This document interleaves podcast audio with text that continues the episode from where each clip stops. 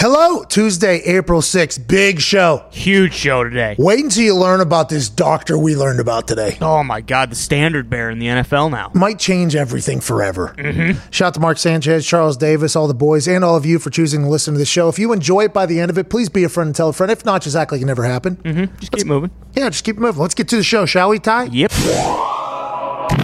And we have a new college basketball national champion. Oh, yeah! Big shout out to the Baylor Bears down there. Oh.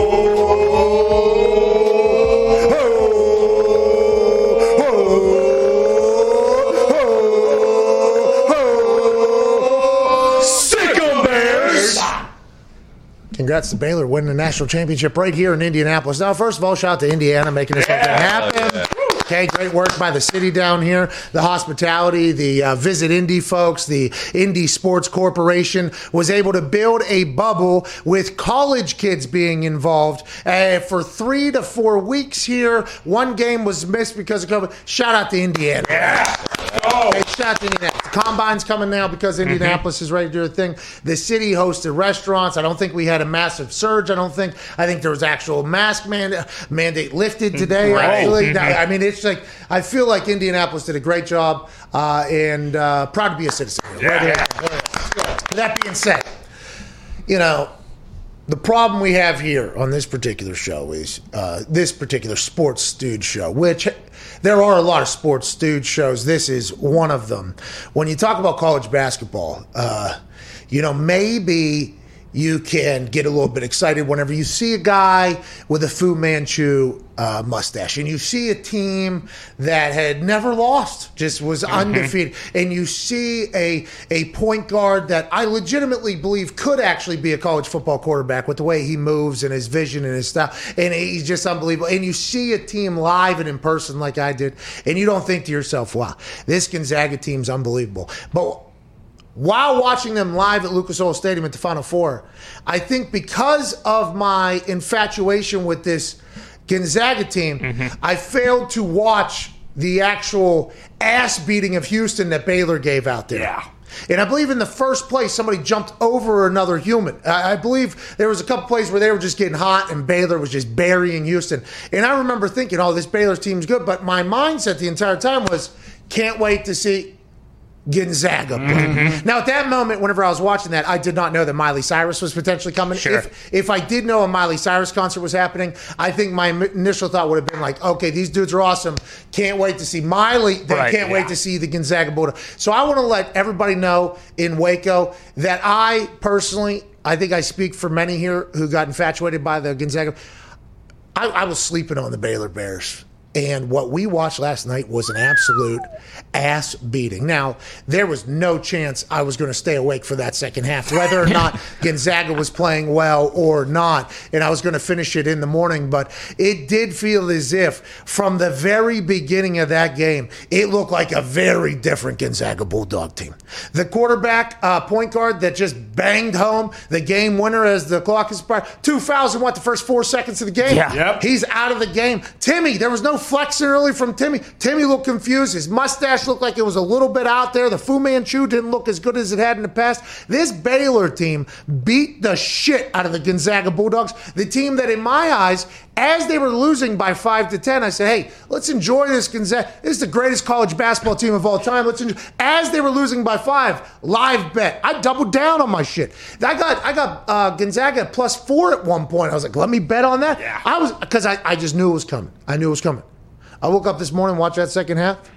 It, it they did not come. It did not come. There was like six to seven potential runs that were supposed to be for Gonzaga, where Timmy would get a wide open layup or a shot would happen. It was like, okay, here's what happens. This is how college basketball works, by the way. One team gets up, the other team gets a run, and then it's either tied or the other team goes, and then the other. It, that's how college basketball is. That's why March Madness is so fantastic. It doesn't matter who it is. If they're completely out of the game, there's a chance they're going to get blown out. Okay, but there's also a very large chance that madness is about to come, and this team is is going to come out of nowhere. And somehow, some way last night, the Baylor Bears out of Waco, which is the home of Chip and Joanna Gaines. That's right. Okay, Magnolia Farms down there. Okay, also Dr. Pepper. Yeah. Doctor. 23 flavors. Yeah, Dr. Pepper's from down there. Even the little doc is from down there. And the uh, and also that Yeah. one documentary. Mhm, David Koresh, the Yeah, Branch yeah, Davidians. potentially. But there's a lot of great things in Baylor and in Waco. In last night, their basketball team, who people have been talking about since the beginning of the season as being one of the greatest basketball teams of all time, alongside Gonzaga. That's why this national championship was something that everybody was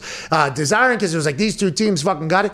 That Baylor team, when Gonzaga would make a run, they just put their foot right. It was like the um, the Christmas story. you know when. Ralphie climbs up the slide and he doesn't tell him about the the uh, Red Ryder BB gun or whatever, whatever whatever the fuck its name is, and Santa just puts his foot right on his forehead and just pushes him down. That's what Baylor did to Gonzaga every run that was supposed to happen. They're just like, nah. Excuse me, we got something incredibly dope that's about to mm-hmm. happen. They were splat, step back, pull up, Yeah. three splash, some dunks, some insane. I mean, it was awesome to watch. It was a it was a game that could not keep me awake at the time it was running, but this morning as I caught up on the whole thing, I really enjoyed it. It was fantastic to watch that Baylor team, and maybe I didn't. You know, take in how good Baylor was this year because I was blinded by Gonzaga. That Baylor team's coming back next year.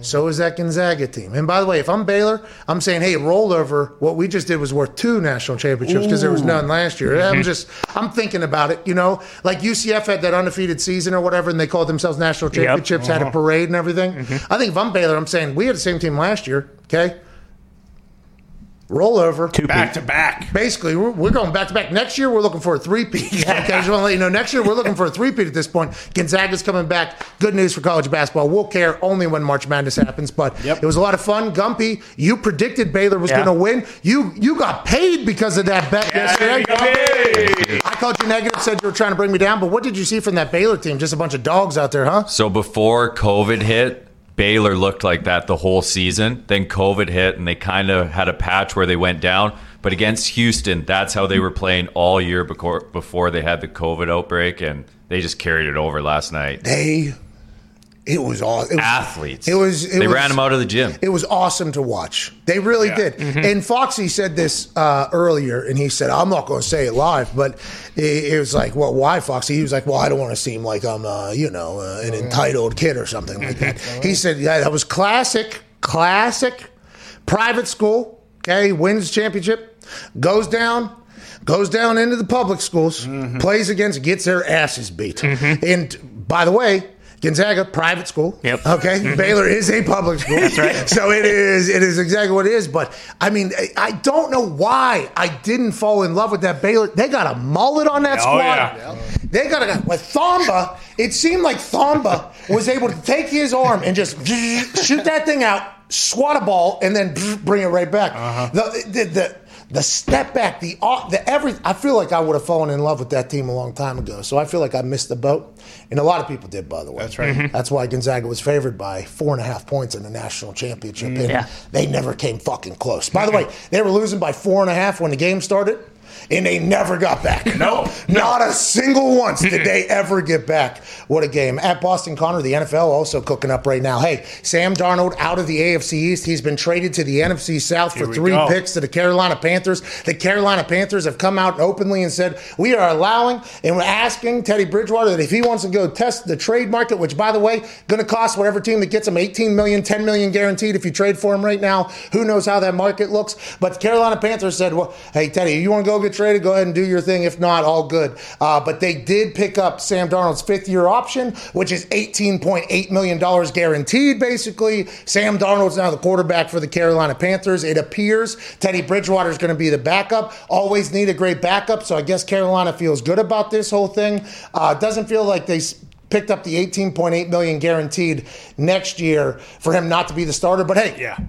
Who knows? Mm-hmm. Never know. Who knows? Dumber things have happened or wilder things have happened in the NFL. But if you look at that NFC South now, AFC East, much different picture, by the way. Oh, yeah. Zach Wilson's about to get dropped into New York City. Yeah. Who knows how that whole thing's going to turn out. But you look at the NFC South now, once had Drew Brees, Cam Newton, Matt Ryan. All three of those guys were in MVP conversations at some point. And obviously, uh, down in Tampa, before Jameis, it was just kind of like, who knows? And then Jameis gets in there, he was the guy. Now Tom Brady's there. You look around, that's a Jameis is now. Or Taysom, but Jameis is, or Taysom, I guess he 160 million dollar deal. Yeah. Yeah. He is gonna. He's in New Orleans. You go to Carolina. You got Sam Darnold. Mm-hmm. Okay. Yikes. And you go to Atlanta. You got either Matt Ryan or if they draft a quarterback at four, which people are saying they're probably not going to. They're actually trying to trade out of the number four overall pick. I guess is initial reports. And then you got Tom Brady still sitting there. Mm-hmm. Wild how the league is changing, but still staying the same. If you if you do kind of view that thing.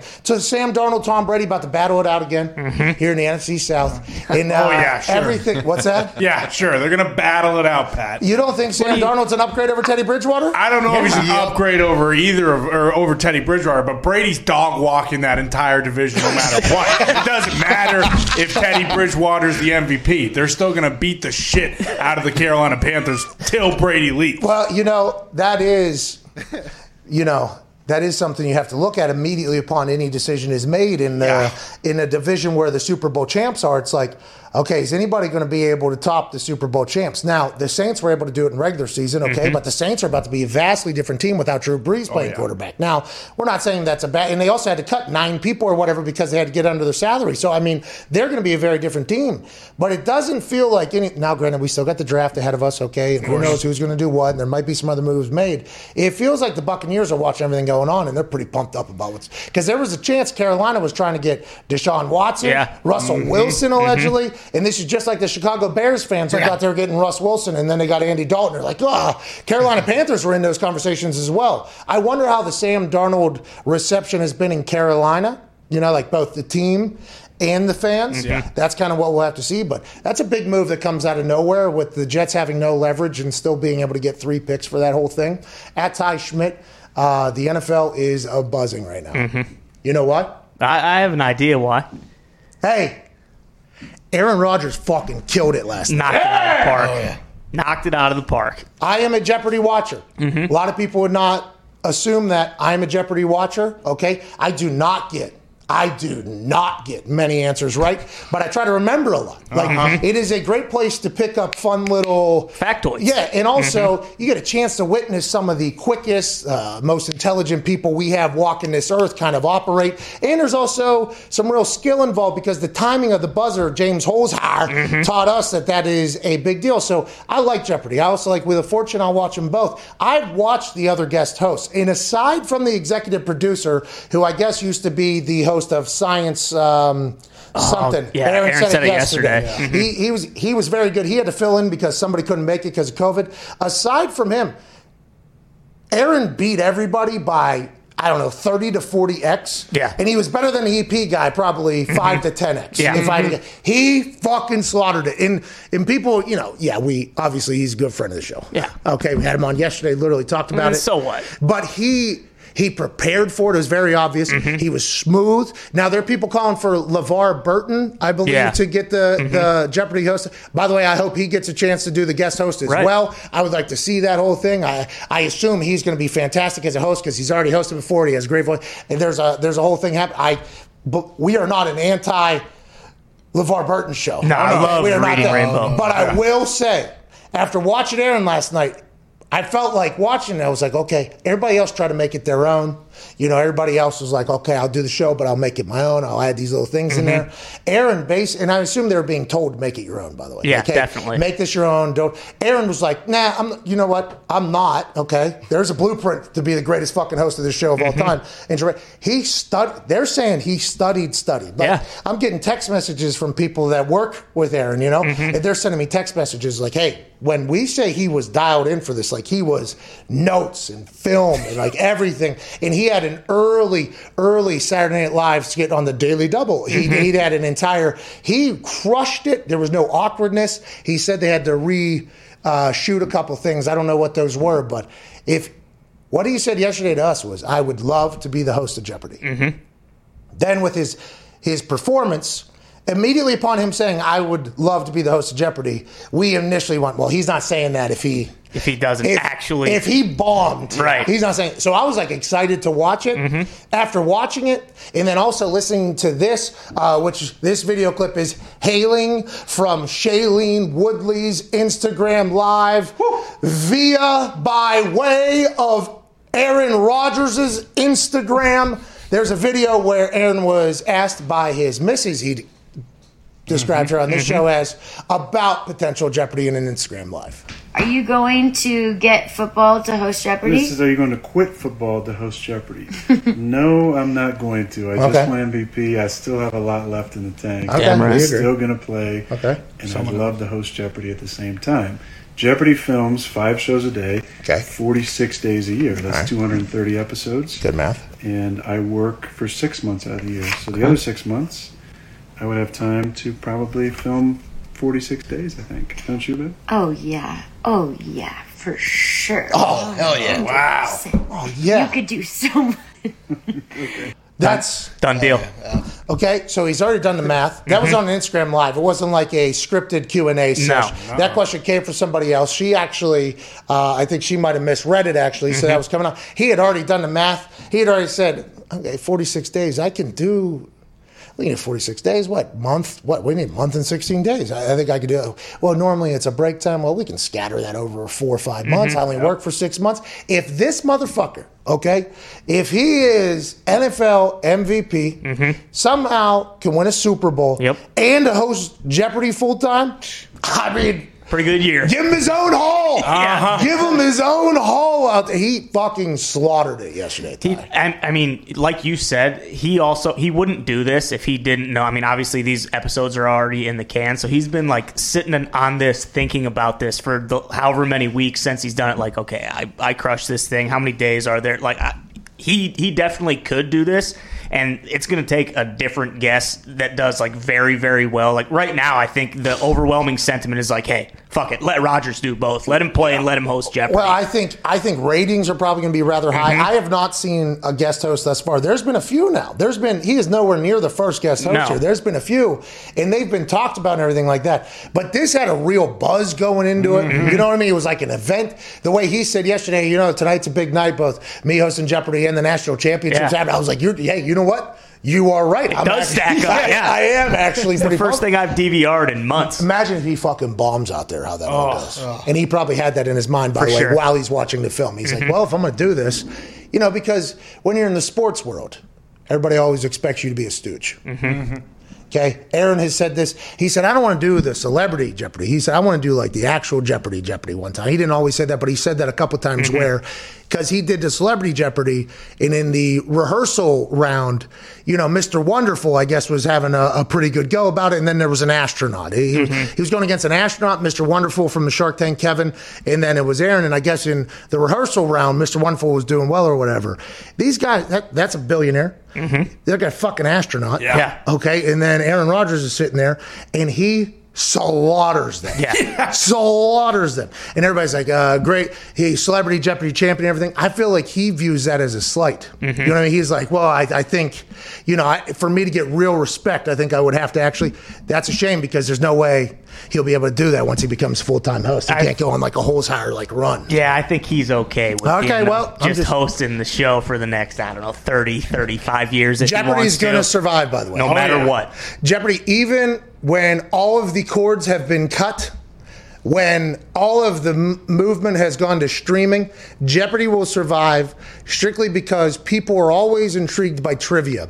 They dress trivia up in every single fashion that they can to create content, to create games, to create everything. It's how do we get trivia in a different world? It's just like conversations and interviews. Everybody's like, how do we dress up an interview to get people intrigued for something that has been happening for a long time? Trivia is that. Jeopardy's the staple of it.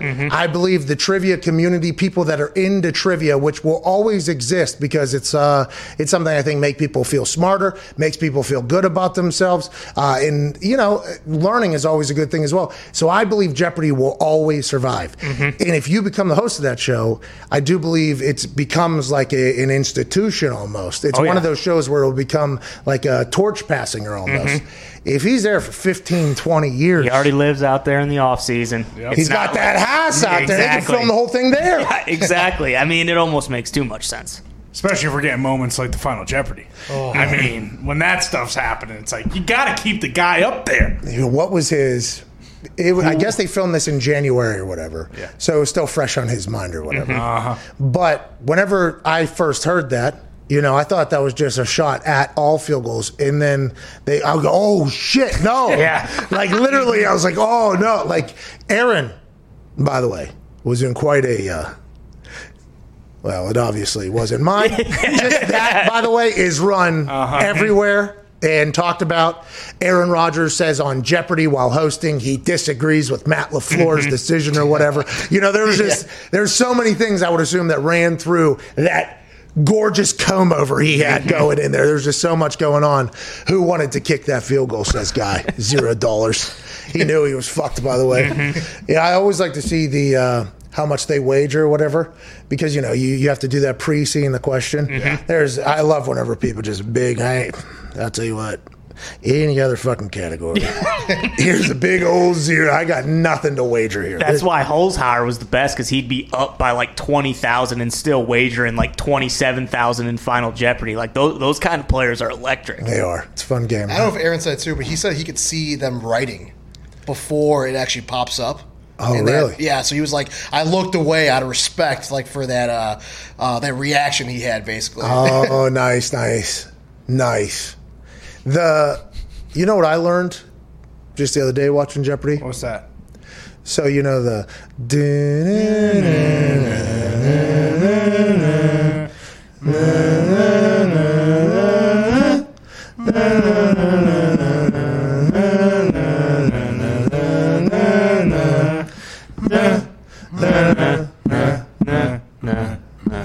Boom, stop. So that was about 15 seconds if we did that r- properly timed. Yeah. Because they run it back twice and it's 30 seconds. So if you ever find yourself in a potential situation where you need to know 15 seconds to 30 seconds, one Jeopardy round mm-hmm. is 15 seconds. Huh? Good to know. That's that? good to know. Think about how high you got to be while watching Jeopardy to think of that. It's like, all right, how long is this? 30 seconds, and I did it. I was like, okay, so that's about 15 seconds. If I ever need to know, if I ever need to kill 15, 30 seconds, here it is. It's the Jeopardy tune. Uh, Zita, what is the poll for today? Uh, should Internet Rodgers be the full time host of Jeopardy?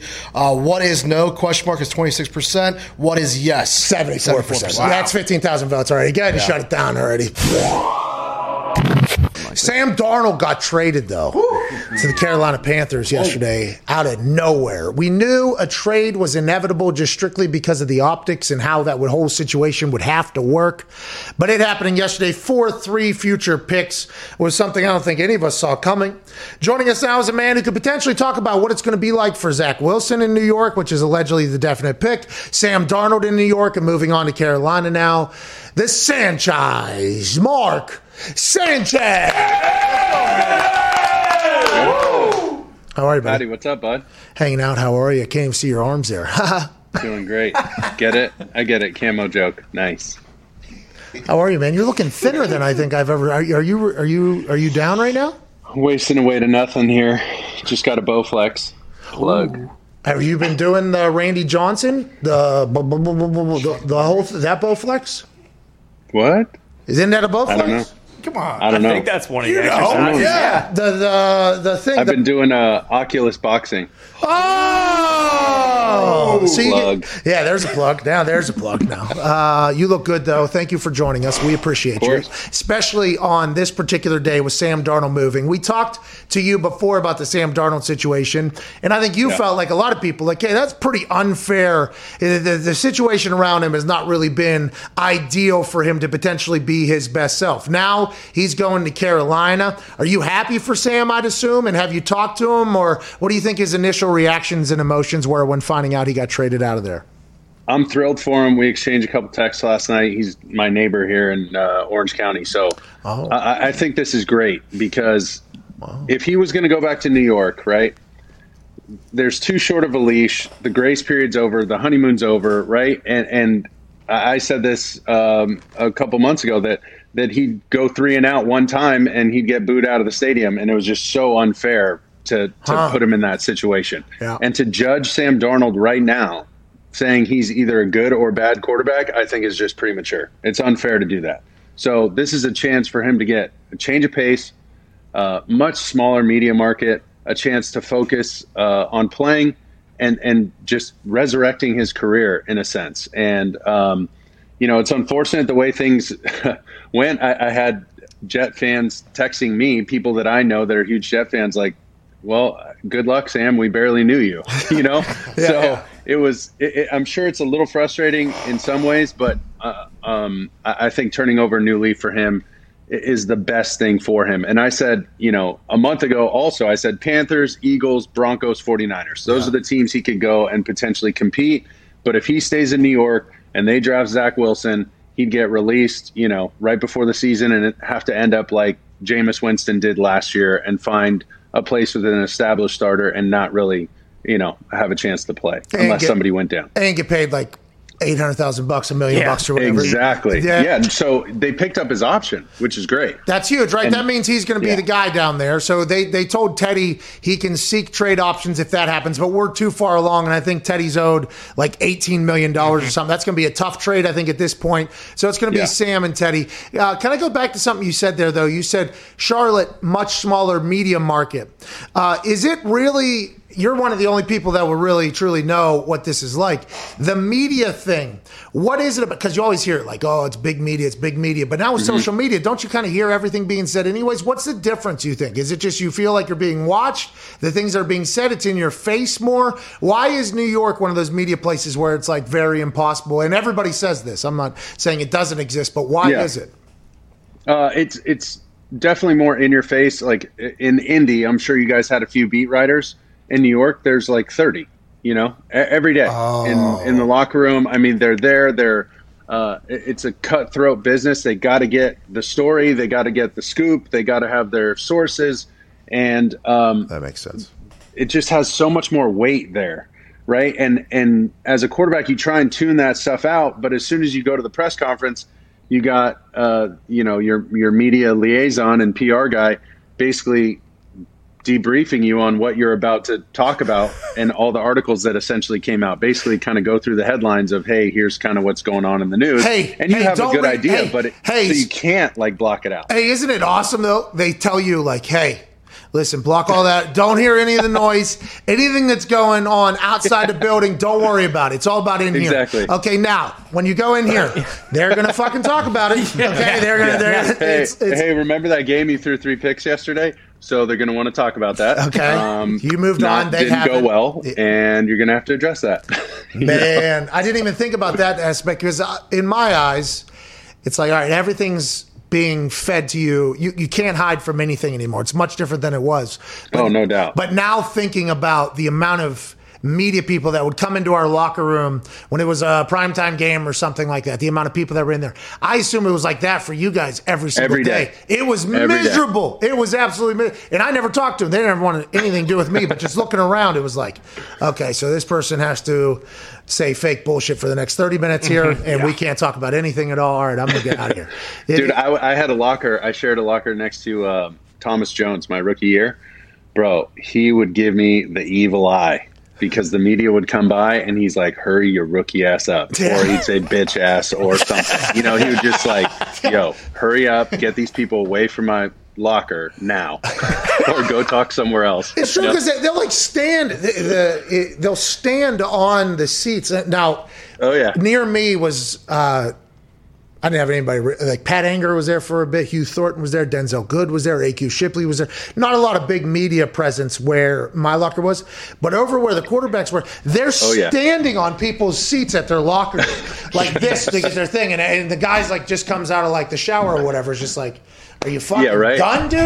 that is, yeah. I can, I can see that being difficult in New York. It's it's such a weird dynamic too because guys are fresh out of the shower, like one leg up on the chair, Get the you know, Can you get off my freaking junks hanging out, and they're like easy. putting lotion on, and you know, people are just walking through interviewing people. Yeah. Like, it's all good. Yeah, you got to So cover the weird. sport. Got to cover the sport, and, and that's that's addressed by the way.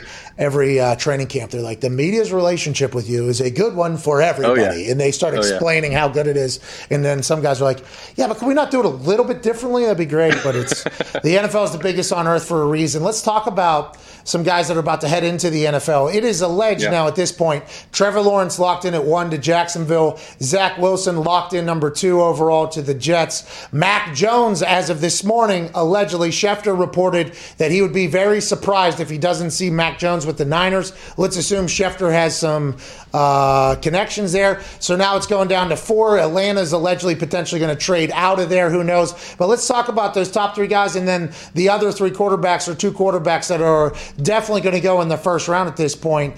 Uh, what are your thoughts on those guys? Why is it so hard for a quarterback to have a successful transition? We had a graphic we put up earlier. Uh, first round draft pick quarterbacks with their same team 10 years later. There's next to none of them at this Yeah. point. Oh, yeah. Why is it so hard? And what are your thoughts on some of these guys that are coming out here?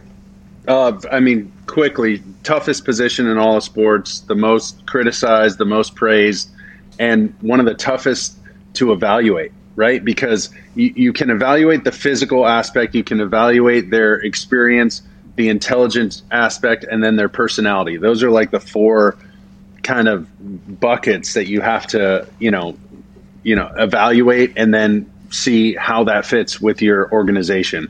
So once you do that, now you got to put them in positions to be successful. And that's coordinator, that's talent around them, that's defense, that's what you do in the media, how much press you make them do, whatever. So it's such a crapshoot with all this stuff.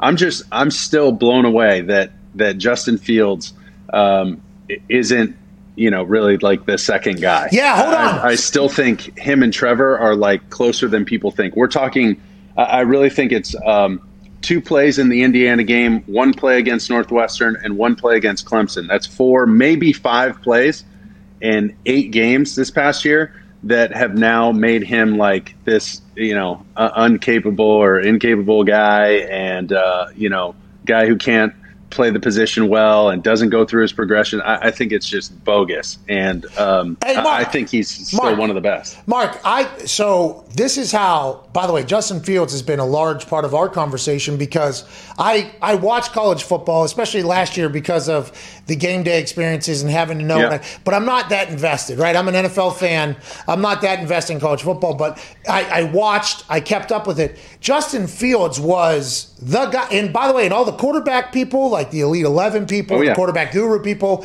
they're like, hey, by the way, everybody loves Trevor Lawrence. The guy in Columbus, like he's potentially the guy as well. And then all oh, of Oh, a sudden, out of no, it literally came. I guess after the Indiana game, questions started to come. Then the Big Ten championship game, I guess they continued to come or whatever. There was a couple plays there, but then it, it was like it's college football. There- There's a lot of bad plays from a lot of guys. Oh, yeah. You can't just only Oh, look yeah. at those. And then it just started going. And then I asked Orlovsky why he thinks it's dropping. And then he says some people in decision making roles tell him something, but and he says it out there. And that starts an entire firestorm. And now I think I'm learning even more. Like his coaches have come out and were like, no, love the guy. Teammates say they love the guy. Came back and then the, the petition he had. Why is it, Mark? And were you a part of any of that type of bullshit when you were coming out where there was like maybe some smoke and mirrors being said about you that you thought they were potentially trying to uh, disrupt your draft uh, uh, stock? I didn't experience a ton of that. The only the, the real knock on me was just lack of experience, right? Only playing for one year. One year starter is something that I dealt with coming out. But for Justin, so um, this guy, uh, Dr. Goldman, he's a he's a sports psychologist. I talked to him yesterday. He he has some interesting information on how he evaluates players, all players and from all different sports. Okay, since 2012, this guy's interviewed and and given this uh, basically like a mental aptitude test uh, on an iPad of 6,500 athletes, professional athletes. Okay, not just your average Joe walking down the street. These are like ballers. Okay. Not me. They have a exactly like you. Not- not me, learning. not me. I They have a learning efficiency um, rating on there. So it's basically like uh, this acquisition. Like, so how many reps does it take till you get it, till you understand Okay. something, and then your recall? Like, once you have it, can you bring it back and and use it? Right. That's basically what they're what they're uh, trying to figure out in one part of this test. Justin Fields, okay, the guy who supposedly can't go through his reads, you know, doesn't have great work ethic, all this all this bogus stuff. He scored the highest ever. Okay, he scored the highest that they can a rank him. 65 hunch. Okay, like uh, a, they scored a 130 on it. He scored a 130. Mahomes was like a 108. Josh Allen was like a 108. Like over 100's good, bro. He was a 130. Okay, this kid can learn. That essentially, it would equate to like an average playbook that's not that complicated. He'd learn it faster than anybody. Question. A very complicated playbook, he it would to him it would be like an average playbook. Like, Question. this kid was in the top one percent of 6,500 pro athletes. Okay, Question. this kid is bright. I have a question. Does he have a Yeah. photographic memory? It seems like he probably has a photographic memory. I, I don't know exactly how that because if he does- shakes out, but He doesn't have to be down there at 4 a.m. in the fucking morning. Yeah, right. Okay, he have- if he does, and he's having this entire thing, he's like, okay, yeah, I got it. All right, I got it. And, and the got other it. thing too Okay. is like, you want to talk about toughness, dude. Dr. This kid Goldman, dude. came back uh, in a Michigan game two years ago. You know, banged up his knee, threw a brace on it. Next play goes in, throws a touchdown. Uh, uh, gets absolutely Clemson. crushed by Skalski against Clemson. Yeah. like he got hit by a Volkswagen freaking bus. Yeah. and comes right back in with uh, broken ribs.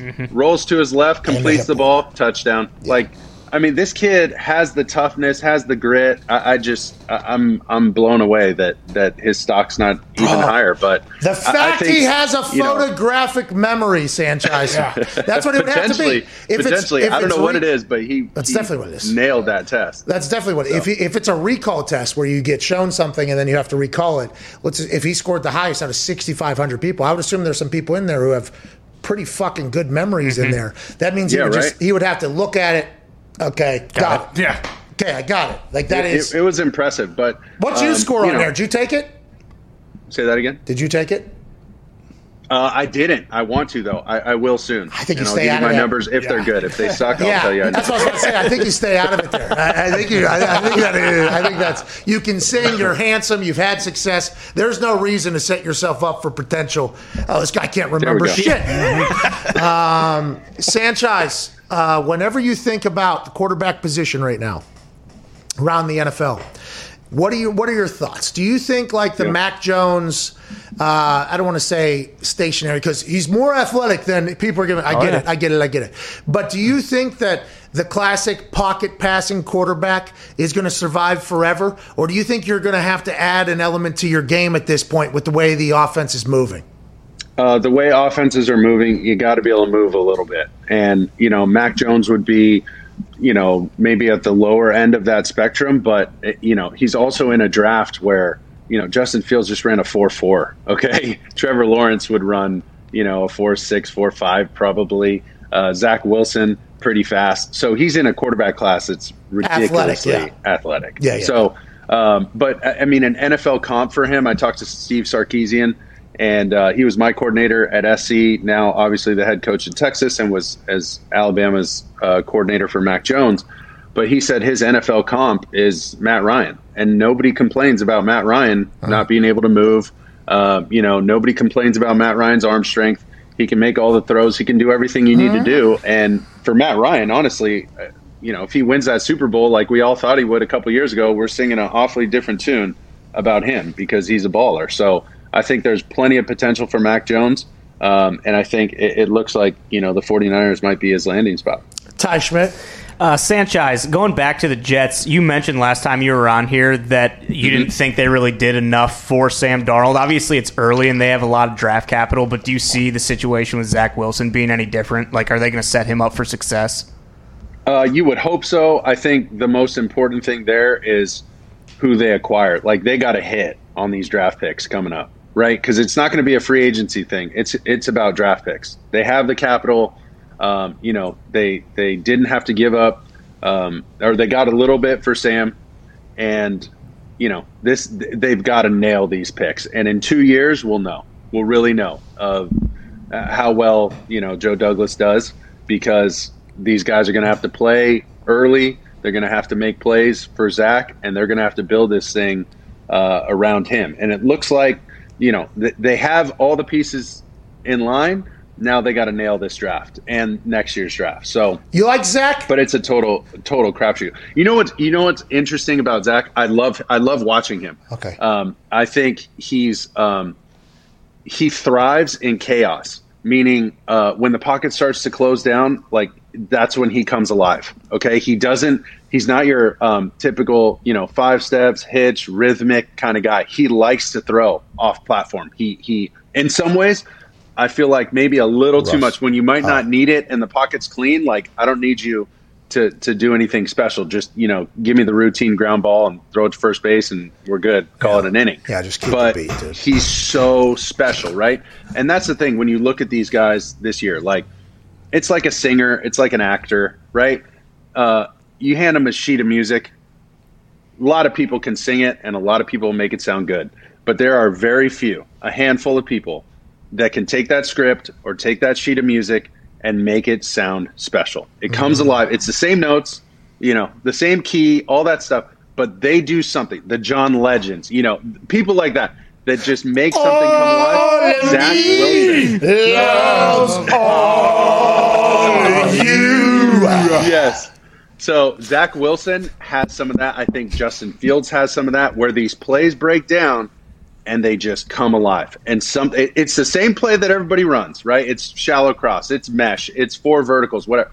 And these guys do something that make you pause the film and go, "Wow, that was really special." So um, I I think Zach definitely has that, and he has that like riverboat gambler kind of like Oh, here we go. you know I, I love that that Yeah. I, I think he's like Brett Favre-ish. Oh, you that's know, good. He's got Oh, yeah. the underhand throw. You know, he's he's the kind of guy who will complete like a left-handed pass at some point in his career. He might throw one around his back to Yeah. the fullback. Like he, he's that kind of guy, and Okay, um, it is so fun to watch. But for a Yeah. coordinator, you just have to know what you're signing up for, right? Like as soon as that ball snapped, you might not know exactly where it's going, but good chance it's going to the right spot. Wow. That was really special out of you, Mark Sanchez. Thank you, man. That was a really good answer. We appreciate you so much. Appreciate you guys. It's fun. Can I show you the photo that Zito used for the graphic? We didn't even put it up today. What? There was a there was the photo that Uh-oh. Zito used for the graphic of, for today. Look at this photo of you, just so you can kind of. There was a. Jets one. I saw a red. Uh, ooh, excuse me. A uh, Washington. Wow. Franchise. Bro, My bad, Dude. dude. I'm about to freaking. Get, ooh, yikes! That was from the Kentucky Derby. That was a good photo. hey, three piece down I mean, there in it's okay. Kentucky. It was probably suit. hot as hell. Huh? It's okay. It's It's- okay. You Hair's do- real tight. you know. Hair's tight. Yeah, you do have like the good. the Mad Men. You know what I mm-hmm. mean? Like they just got done selling advertising in the city. Look, you know what I mean? Give me a smoke, dude. That's salesman Mark right there. Did you, now, do you wear hats down there? When, when you go down and do the Kentucky Derby, I assume, you know, Jets quarterback, you know, last successful USC stuff. I mean, you probably get, you go up there where uh, Aaron, Tom Brady, and the boys are. Where How do you do Kentucky Derby? I did it in the infield one time. It was. Um, Yeah, I get I get to a good spot so I could see the races, and then I shine those guys' shoes. All right, Sanchez. No, but that year, that year I had a um, a cane, and inside the cane you can undo, you could screw off the top, and there was this long flask, the length of the cane, The a cane's in the photo. like glass flask. It was awesome. So my buddy put like this special bourbon in there for us. It was, dude, it was a blast. Man, just Had a house time. and canes, dude. boozed up. Great Uh, photo. ladies and gentlemen, Mark Sanchez. Thank you, Mark. Appreciate it, guys. Host the fourth Awesome. and for- Thank you. Yeah, no problem. Host the fourth and forever podcast, a great podcast. Uh, that was a good conversation there about all things happening in the world. Zach Wilson, he said, Yeah. Not really five hitch guy, but when he gets out of that pocket and pressure comes on, he comes alive. He said, Special talent. That's good for New York. The highlights that could potentially oh, come Oh yeah, from that thing for sure. Can you imagine him throwing one behind his back for like a pick six, though? Oh, what, exactly. what they would be saying. what they would be saying. Why the do you next gotta go day. that negative? Well, I'm just thinking. You know, Why- What could go wrong If he with the splashes- Jets? Behind the back, back to back, pick sixes or something. Yeah. that'd be awesome. Especially if Fields drops and then Fields, you know, he's got a 130 on the Goldman test and Fields goes out there and crushes. Then what? Then how does New York? Yeah, this is like the Herbert after Tua thing. Yeah. Just one year removed from it. Yeah, because there's a lot of conversation right now. Because because the Herbert thing was small town, can't handle it. Uh-huh. Uh, he doesn't seem to have any of the leadership, can't control a huddle, doesn't have the moxie. People forget that that was what was happening a year ago. Now, Tua was too injured, too, uh, well, too Mm-hmm. fragile, but Herbert was dropping below, was dropped below Tua at the beginning of that whole thing because he couldn't be a leader in that whole thing. Every year there's something that's just complete bullshit. 130 on that test? yeah. He's got to have he's got to have photographic memory. Mm-hmm. Who's going to take him? Denver? Somebody they say it's going to trade up at four. Yeah, someone's trading four. As soon as I, I feel like what people are probably doing right now is they're hearing all the smoke, and then draft night they're going to be like, if this is how this actually is, let's make a move to try to get to four. This is what our, our best offer will be. This whole thing. I assume there's going to be potential movement on that four pick, and Atlanta has already leaked like, hey, we're we're listening. They've already put out like Atlanta is fielding offers or has made offers or something like that. Atlanta's basically like, hey, if you want it, come and get it. Mm-hmm. We're okay doing whatever. So let's assume that that one's going to get moved as well, which is great news for everybody. Miami still has four picks within the top 50 picks this year. Yep. Look for them to potentially make some moves, huh? Move back Need up. some weapons. Need some weapons. Yeah, the Colts do as well. Mm-hmm. The Colts need a weapon as well. I mean, Michael Pittman's training, dancing. I've seen him. He's coming alive. T.Y. Hilton, obviously, absolute stud. I sent a, I don't know if I sent it to the group or not. I was watching film, you know, because T.Y. told me to. I was like, T.Y., mm-hmm. I always say that coverages, you know, the way you get covered is just obnoxious almost, but it's hard to really talk about. And I was like, can you give me a couple games to watch the people that did it? He had me watch a couple games. This Houston coverage was hysterical. So Houston is where his nickname, the Ghost, began because every time we played Houston, he would uh, disappear like a ghost behind their defense. So a long ball, him and Andrew would connect on something. Then the Ghost, it just kind of became a thing. Like extended plays, this guy is open and he's going to get the ball wherever you need it or whatever. This Houston coverage is, is there's a bunch set to the right. Ty single off to the left by himself. No tight end to his side. There's a corner on him.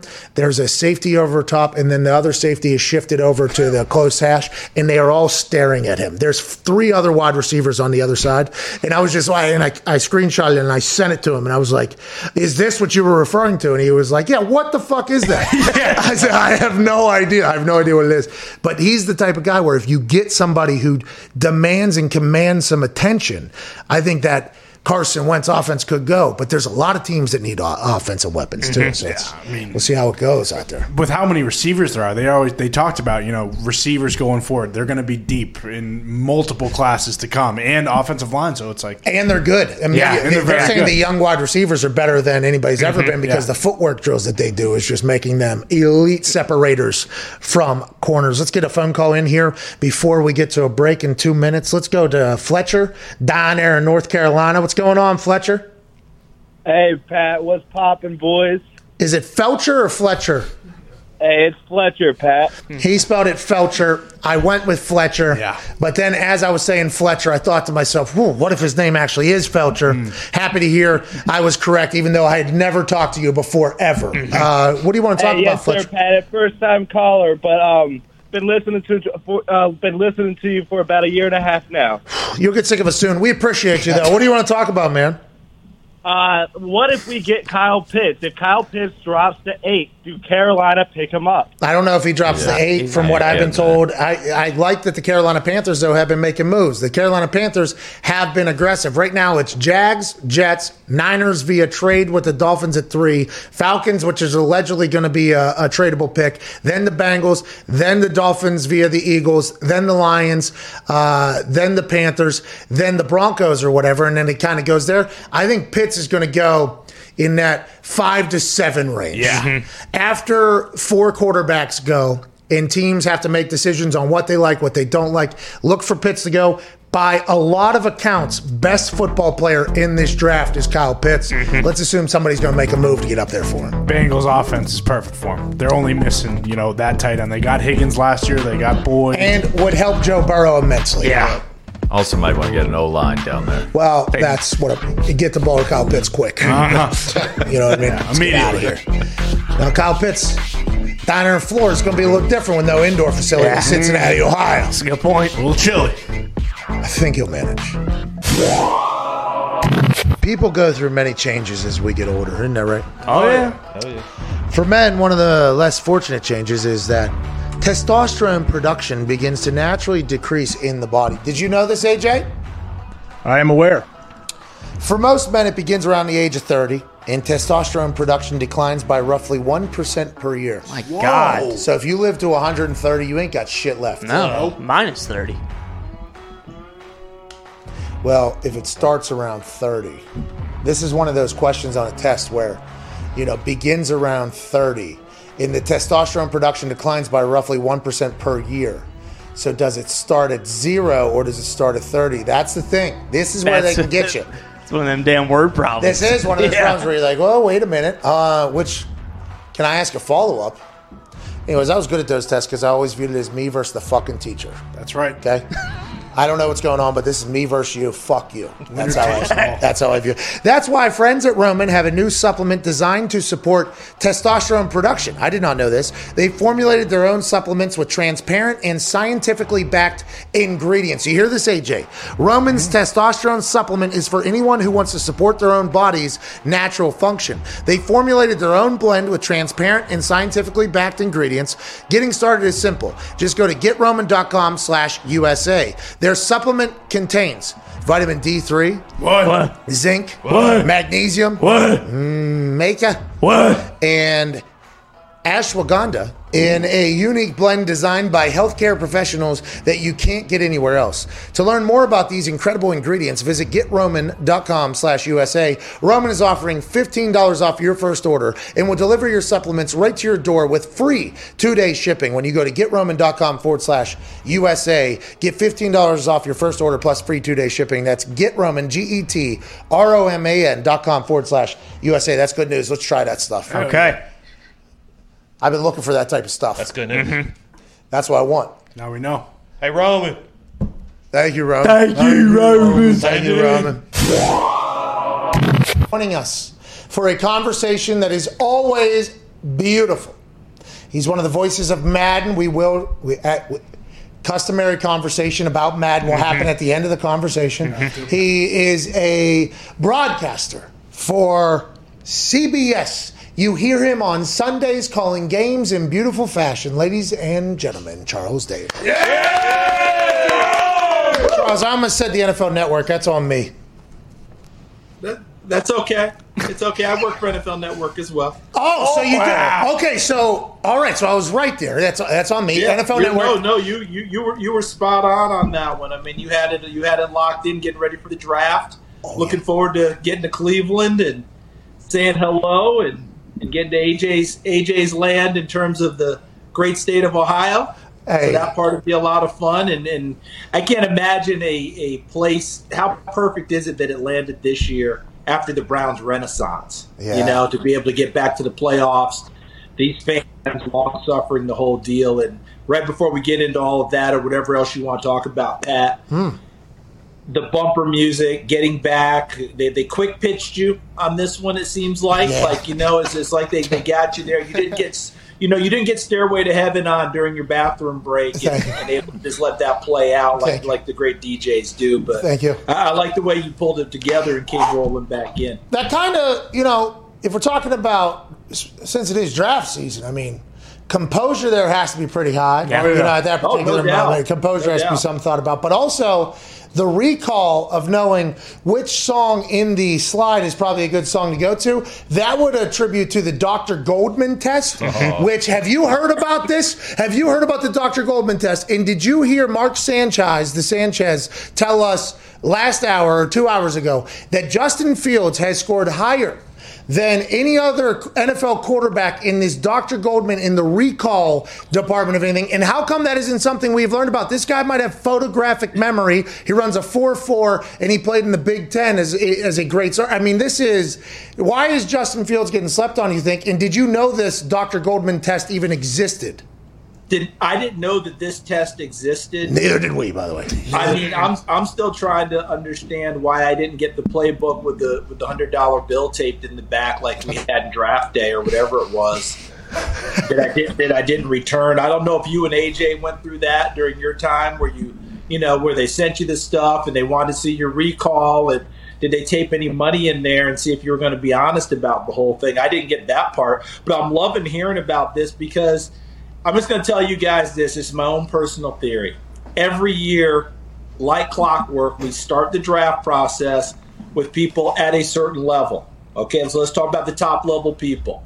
As we start the twists and turns, instead of being able to say nothing but positives about them, at some point we have to start picking them apart. We have to, right? Oh, we can't just keep saying great things. So we start picking them apart and we try and find contenders. Who else is good? People rise, the whole deal. In Trevor Lawrence's case, it's going to end up where all the twists and turns go. But when it's all said and done, he will continue to be the number one pick. We'll be back to he's the guy. We went through this with Andrew Luck and Robert Griffin. You know, you kind of fought it out with Jameis Winston and Marcus Mariota, but those were legit deals. Justin Fields, the rise of Zach Wilson got it. Then all this other conversation and buzz. So I'm very glad you brought up this test. And I still don't believe that the 49ers have settled in on Mac Jones as their third guy. Hey, Schefty, guy because Schefty said this morning he would be very surprised if they don't take uh, uh, take Mac Jones. I understand that. I he, here's what I keep coming back to though.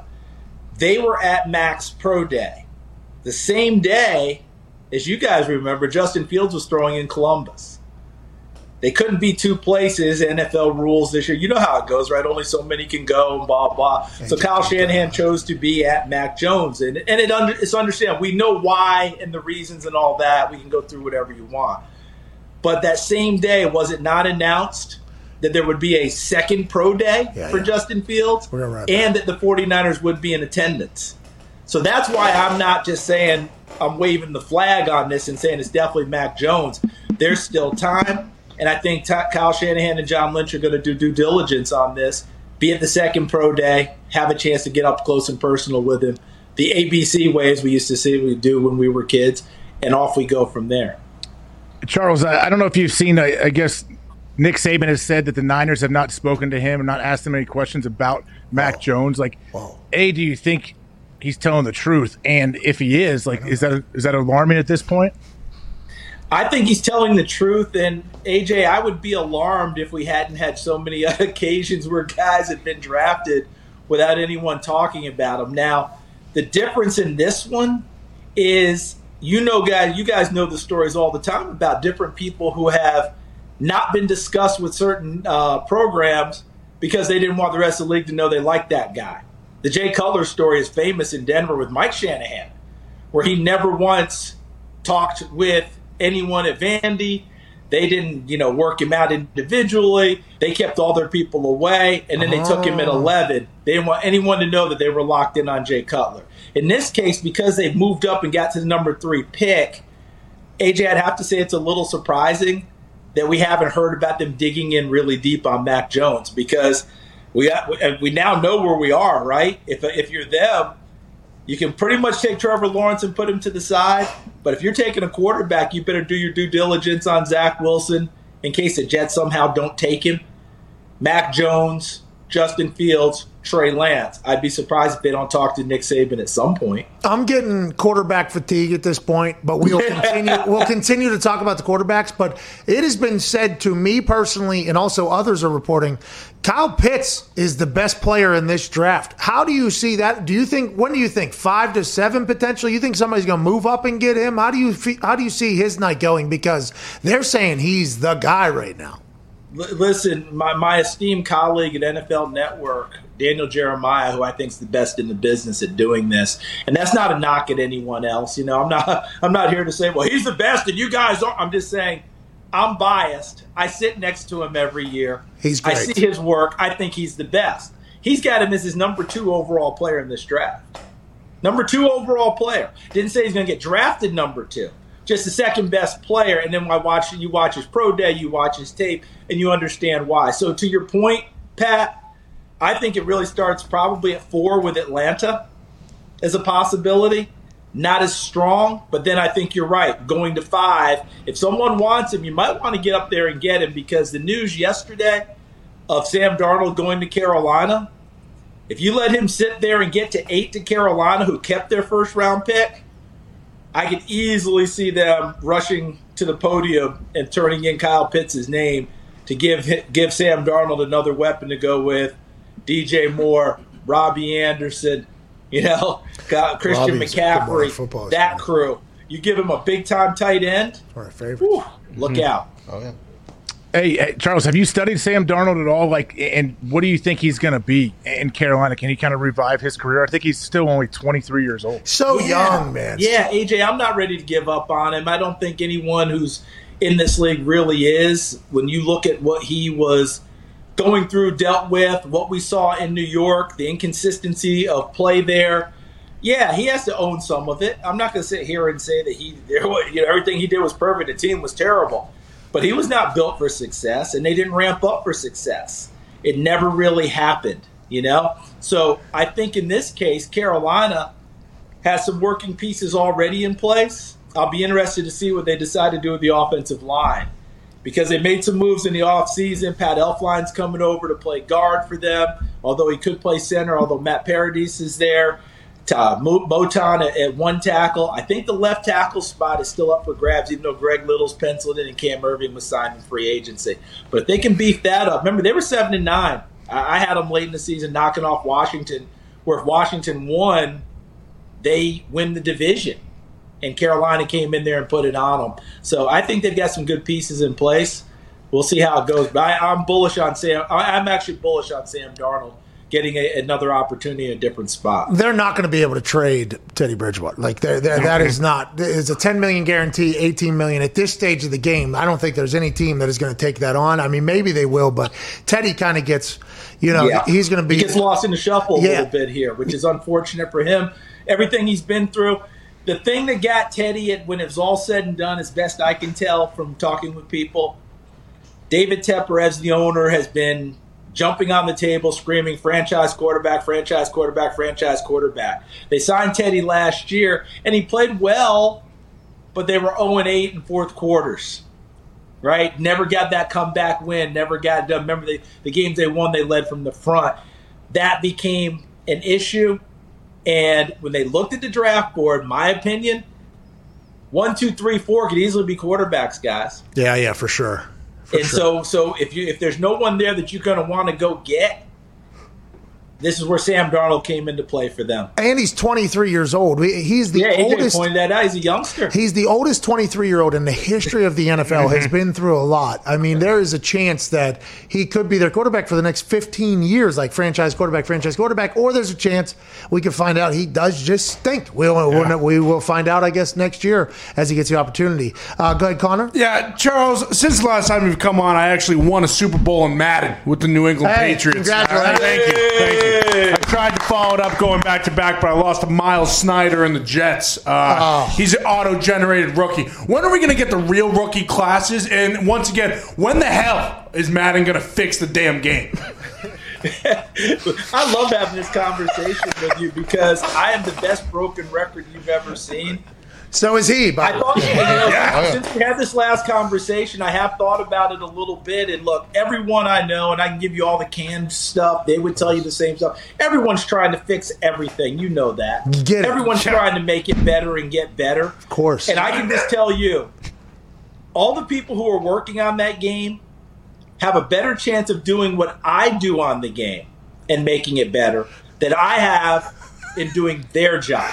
You're not They're coding? smarter than I am. You're So not- I'm hoping that they're. I know that they're working on it. I can't tell you much more beyond that. Like my dad used to tell me all the time, "You got enough to worry about with your own stuff, kid. Why don't you fix that and let me worry about everything else?" so I just have to work on my performance. Well, you you crush it, obviously, mm-hmm. and Yeah, you are you are one of the only people that you can directly talk to about Madden. By the way, because you're one of the mouths, one of the faces of the game. So I think whenever you come on this show, it is always seen as an opportunity I, f- I- I from just, our I just wish I had an answer to be able to help, but I just know that this is, Your as they say. good. Above my pay grade, above my ken, above my head, because they're just smarter than I am with algorithms and all that other stuff. For me, an algorithm was do we run it off tackle oh, or, or do I throw it five yards downfield? yeah. Maybe an option play too. I mean, mm-hmm. there's a lot of those algorithms out there, but I want to let you know we appreciate your maximum effort given on Madden? Okay, I think I can speak. I don't play this a lot, but I, I think I can hear the frustration. Oh, I, I took listen, listen for for anyone who plays games and does those things.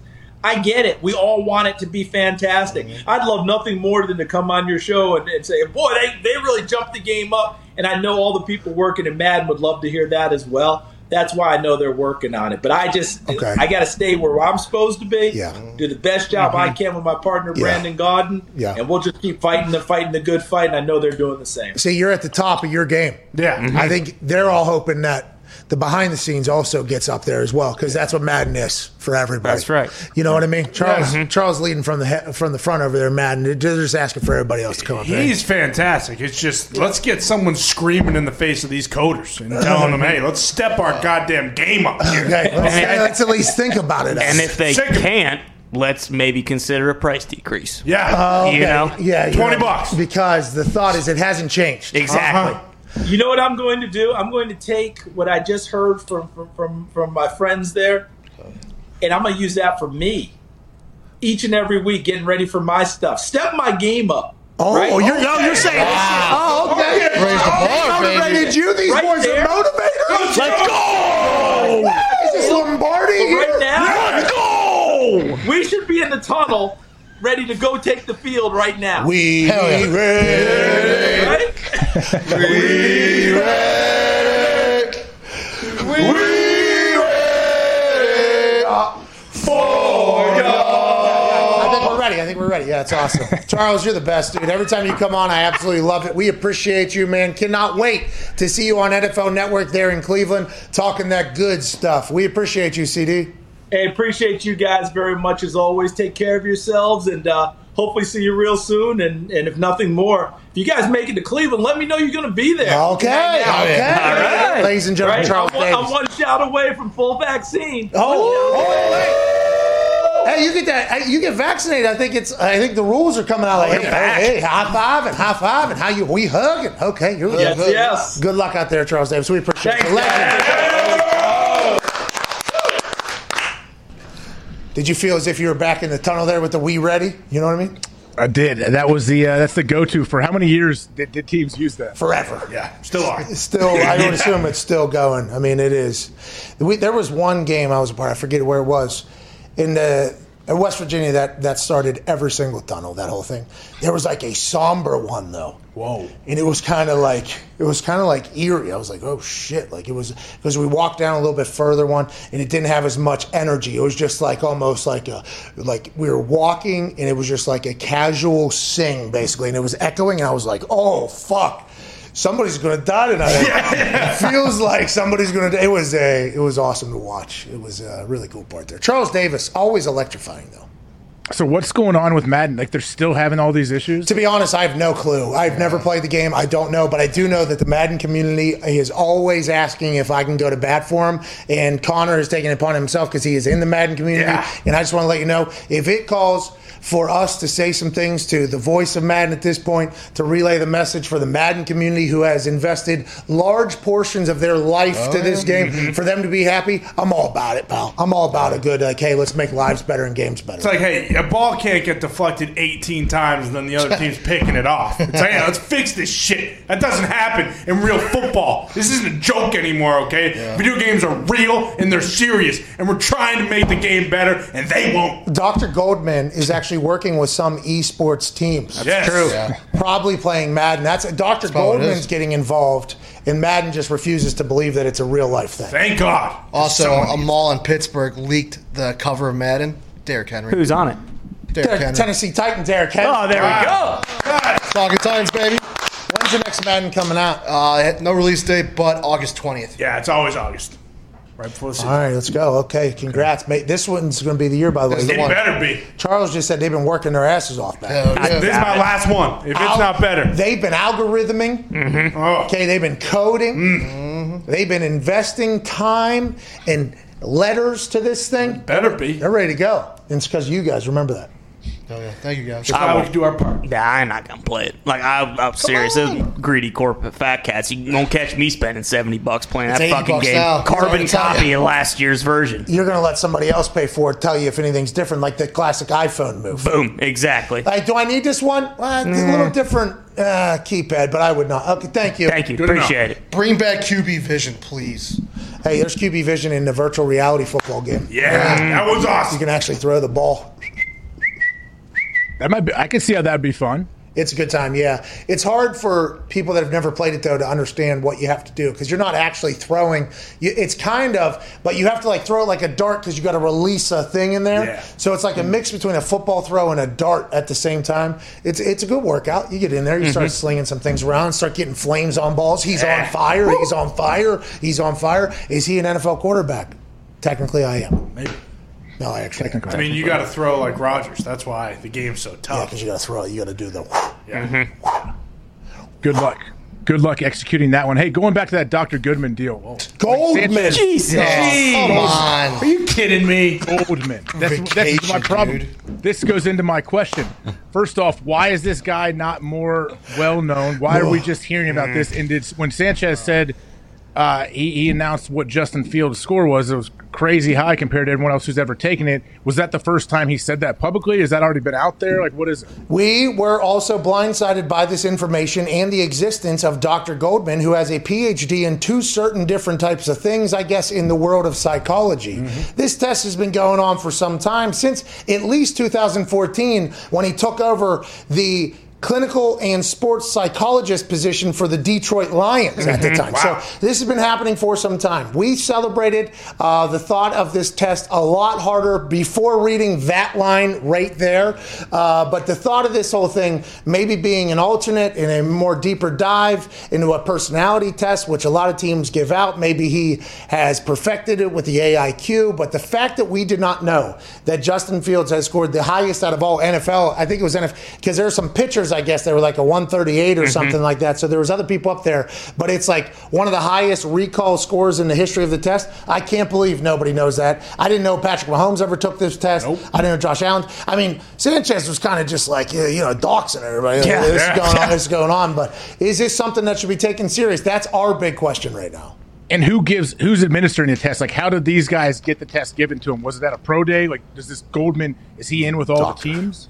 Dr. Goldman, he's worked with all five major leagues. That's right. MVPs from each. But are the teams like okay, Pat? But if you say you're the GM of a team, are you saying, all right, well, hey, we got to get this guy. We're going to a pro day. Make sure he takes the Goldman test. Like, Yes. is that how it's worked? How does it work? I would assume that is how the Goldman standard is operated. Mm-hmm. Is you just take the Goldman test, much like the Colts had me take a personality test. It was a, it was like a, a, a multiple choice personality test or whatever.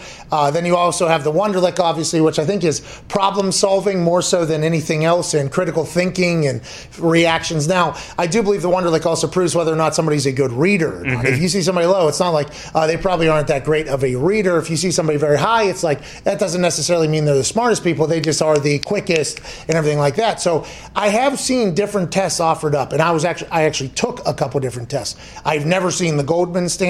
I wonder how many teams are giving out that test and who is potentially hoarding the information that Justin Fields had the highest score. Because then you also have to dive into that as well. I just found an article as well that Baker Mayfield actually earned second highest score ever in 2018 for this test. Wow. What was the score? Did not say, but it was confirmed by At the time, he was the second at highest. 2018. So now he's the third highest. I would yeah, say. yeah. Okay. And he didn't even talk about Baker Mayfield when he was talking about the test. Yeah, how'd Sanchez get these in there? Yeah. How does Sanchez know? Sanchez potentially. I mean, He's he's in the- part dog. Is the test, dude. He's in the lab. You think he's in the Goldman? The standard? Goldman is the Goldman. The Goldman is the Goldman. T and E. T and E.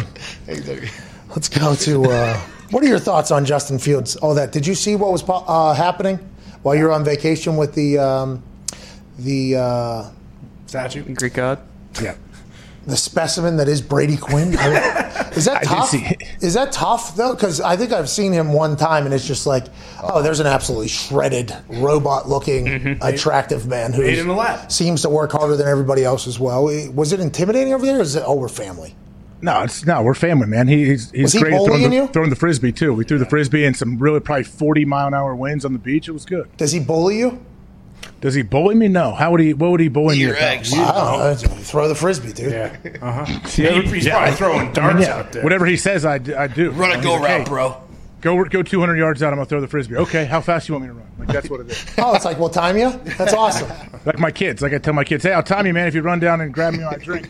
Okay, cool, Dad. Hold on. One, two, and I gotta yell as he's running down the steps. A lot of people are not happy though with um, Orlovsky's source telling him, or Orlovsky relaying the information that his source told him, and that was a big conversation.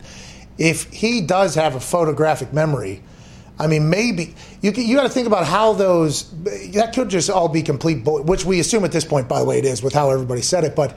If this dude has a photographic fucking memory, how is that not out everywhere? How, how is that not something that we, we, uh, everybody on Earth knows? And I would assume that if you score that high on this thing, if it's called a recall and like memory test basically, and you get the highest of all time, I would assume you have a very impressive memory. Like, how do we not know that, AJ? I'm asking the same way. How did we not know that already? You know? Where, uh, yeah, where are the people? Like, I don't know who Justin Fields' agent is. Like, uh, can they somehow? Yeah, that's some that's something that an agent can do that to help somebody. I guess if you would push that to Schefter, Rapoport, you push it to these guys, and they put it out, or you, like Or, what you uh, did today. You, Yeah. you definitely have helped Fields. I would hope so. I, I mean, by the way, big Fields fan, always been confused with this whole thing. Well, also though, but also they'll say you helped him after he was somewhat hurt on the show. From Yeah, and by the Dan. way, listen, people say stupid stuff on this show all the time. Am I supposed to? He was telling me what somebody told him. Yeah, he prefaced I mean, it. what am I supposed to? Come on. People were coming after me. That Buckeye wire, probably your fucking neighbor. Yeah. Yeah. Just complete libel in that headline that was written about me over there in Ohio. Now I know that guy would answer, "Oh I saw that you were pretty upset, weren't you? I didn't like that. It was complete bullshit. And I know the cult you guys have over there is going to mm-hmm. come after me. It's like, yo, I've already done this dance before. Urban Meyer attacked me. I have to attack him back. Ohio State mm-hmm. fans attack me. I'm like, listen, all right, I fucking get it. I appreciate and understand it. Then this guy's just trying to drop me right into the thing. Pat McAfee does that. fuck you, pal. Okay? I have a lot of respect for OH. I thought you handled it very well. I really do. Come on, AJ. Have you not learned? Come on. Hasn't What's up? Learned. What are you You all right? stink, dude? AJ, you haven't learned yet. Just say IO, dude. No, man, can't do it. Come Not on. to you. See, you know this that. is a problem. Don't be a horse's ass, dude. Come on. Come on. Don't be. See, you're trying. To, you're the classic bully, Pat. That's the thing. I'm not. No, I'm not. What? No, I'm not. Brady Quinn made you throw a frisbee in 40 mile an hour winds. Yeah. Okay? There's no way in fucking hell you wanted to do that. You got bullied by him. Don't try to put this on me. We interrupt this conversation to tell you that if you have 30 free minutes, you never have to worry about a break in at home ever again. That's how quick and easy it is to set up a security system from SimpliSafe. It's the kind of thing that is so easy to do, you can do it during a Netflix binge, watching the game, or listening to a certain podcast. Listen, all of us around here have a SimpliSafe setup, and we all love it because it's it's high quality equipment and it gives you great camera footage. You don't have to worry about any of that 480p, can't see anything that's going on. We pull clips from SimpliSafe all the time, and the setup is super easy. Don't need to worry about a sales guy or a technician coming in to install it. It's super simple, and that's why we love it. And also, SimpliSafe is incredibly easy to customize for your home. Just go to simplisafe.com slash McAfee. You can easily choose the exact sensors you need or get help from one of their experts. It'll get to your house in about a week, which means by this time next week, you and your whole family can go to bed knowing your home is being guarded. It's easy to assume everyone in your house already feels safe, but they might not, and it's worthwhile to talk about it. And SimpliSafe is a small, easy step to make sure everyone feels safe at home. So go to simplisafe.com slash McAfee today to customize your system and get a free security camera. You also get a 60-day risk-free trial, so there's nothing to lose. That's simplisafe.com slash McAfee. Back to the show. The Aaron Rodgers situation last night captivated the world. To talk to us about it, ladies and gentlemen, back off of a vacation, AJ Hawk. Yeah! What's wrong? You look good. How are you, bub? Doing well. Did uh, Oh, my God! This You swimming fool. pool. This guy stinks. You Go back to in a vacation. swimming dude. pool? Oh, he's got the fool. microphone still on You in water, dude? Hey, we're Back. taking a six-day vacation. Okay, what are you God. doing here? Must be Second nice. Microphone. No, Must be nice. Hello. You got me? Uh, welcome back. Welcome back. Welcome back. Welcome back. AJ Hawk. Damn. Um, how was the vacation, man? It's good to be here. The, the best thing is whenever anything technically goes wrong, I don't really know from my side what's happening. I just hear the boys start chirping instantly. So Oh, I gotta yeah. try to Uh-huh. scramble and, and fix my tech issues. Yeah, well, you sounded terrible, and it's it's okay. We kind of stumbled out the gates here, but a, a man that did not stumble out any gates, AJ. By the way, we hope you had a fantastic. vacation. Well earned, well deserved. Uh, we hope you enjoyed the hell out of it. We appreciate you coming back here. Um, last night, did you get a chance to watch Aaron Rodgers be the host of Jeopardy? And did you get a chance to hear him yesterday say, I would love to be the host of Jeopardy? And then did you see the math equation he did on his misses? Uh, Instagram live that he then put on his Instagram where he said 46 days of shooting. I could do that in the offseason for a year, no problem at all. Did you see all this? And what are your thoughts on Aaron Rodgers being the future full time host of Jeopardy? Because if the next week in four days is anything like the first night, he fucking crushed it, AJ. Yeah, I, I think he did great day one, like first episode out the gates. He did great. He's only going to get better because I'm sure he got more and more comfortable every single episode he shot. But what, watching him on that, that IG live do the math and figure out, like, yeah, I could definitely do this with my profession in football, and I can I can make it work. It, it got me thinking. Don't you think the people at Jeopardy, it's CBS, right? Uh, NBC, NBC. Fox, CBS, it's everywhere. They make all It's the everywhere. money. Oh, okay. Yeah, they absolutely make all the money. So they have to be thinking when they're thinking of their next guest. We know it's not going to be what Dr. Oz. He doesn't get people talking, does he? Like he's not He getting people great. riled up. And I mean, he does like- different things, but Yeah. it- it- Yeah. as a Jeopardy watcher, he was not fantastic. None of the guest hosts, by the way, other than the executive producer, the executive producer, I was like, pretty good. Everybody else, I was like, all right, I'm not sure this is. A, Aaron felt like the real thing, but you're talking about the people at Jeopardy having a thought like, oh, we only have to work maybe just half a No, year. no. No, no, no. I, I'm saying. So I would imagine Aaron is out there saying, "Yes, I want. I would love to do this full time. I could do this for the rest of my life." I I think the people that are making decisions at Jeopardy, like they have to be taking that pretty serious because Jeopardy's fans think about it. They're older. Don't you think it's more of an older crowd that's grown with it? How do you keep getting younger and younger demos? How do you get them to tune in? Maybe Aaron is kind of that bridge to bring even younger fans along with the older people that already watch it. We talked about the speculation for Aaron guest hosting yesterday and today. The it was bigger than anybody else. I, I mean, Mhm. and he, by the way, he didn't do a lot of promotion. He No. did not do a lot of promotion at all, which is kind of Aaron's thing. Like he, everything he does gets reported on because he doesn't do a lot of stuff unless it's all speculative or anything like that. There was a lot of hype around it. And then, by the way, when he comes out and says, "I would want to do this full time," we immediately like, "Oh, he fucking crushed it." Then, like, he's not going to come out and say, "I want to do something full time" if he stunk. So I was excited to watch it. The issue is, you know, like, I don't know.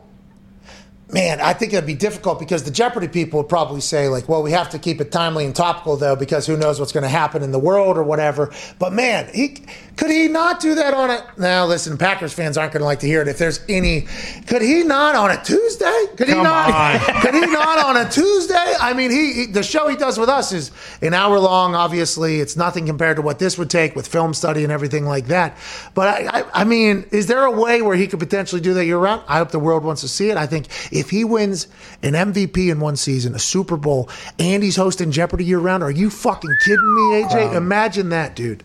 Hey, why can't he do it on Tuesday? There's been other guys. Josh Norman worked for Fox. He did stuff on Tuesdays for them, and then he would go in studio like during his bye week. There's there's players that have been current NFL players and starters that have had like TV gigs and network gigs. It's usually tied to like a, a sport, but this would be a little different. But why not? They can make it work. And by the way, they could just do it, just tape this week's episodes and just do it weekly. It turns into like a weekly job during the season. And then off season, you can go back to the every two weeks or Mhm. whatever, because then you shorten the amount of time.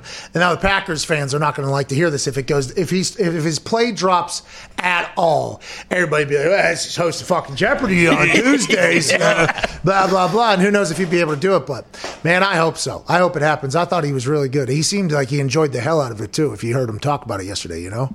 Yeah, if you hear him talk about, like, yeah, when he says like he thinks he killed it and everything, you know that not only did he kill it, yes, but he actually enjoyed it and he wants to do more. Like I'm sure he got done with it. He's like, all right, cool. Now I feel like I'm I'm just starting to get into my groove. Let's do this some more. Did you hear us ask him about his hair? Did you hear that No. whole thing? Uh-uh. So, because we saw pictures of him come out, you know, and you, I mean, Blast, blasted him. Buried him. the judgment out of you of the photos that were, it was bad. I mean, you- would They you look photoshopped. They look photoshopped to me. Well, they weren't. would you like to potentially say anything about the terrible things you said about the photos that were leaked early? No, the the one photo I saw that looked photoshopped, I said like I just said I, I'm hoping that they picked that out for him and he didn't have a choice. Hmm. Say sorry. Why'd you say that though? Because it just it looked like it's not like something someone his age would wear. Maybe he's much older than him.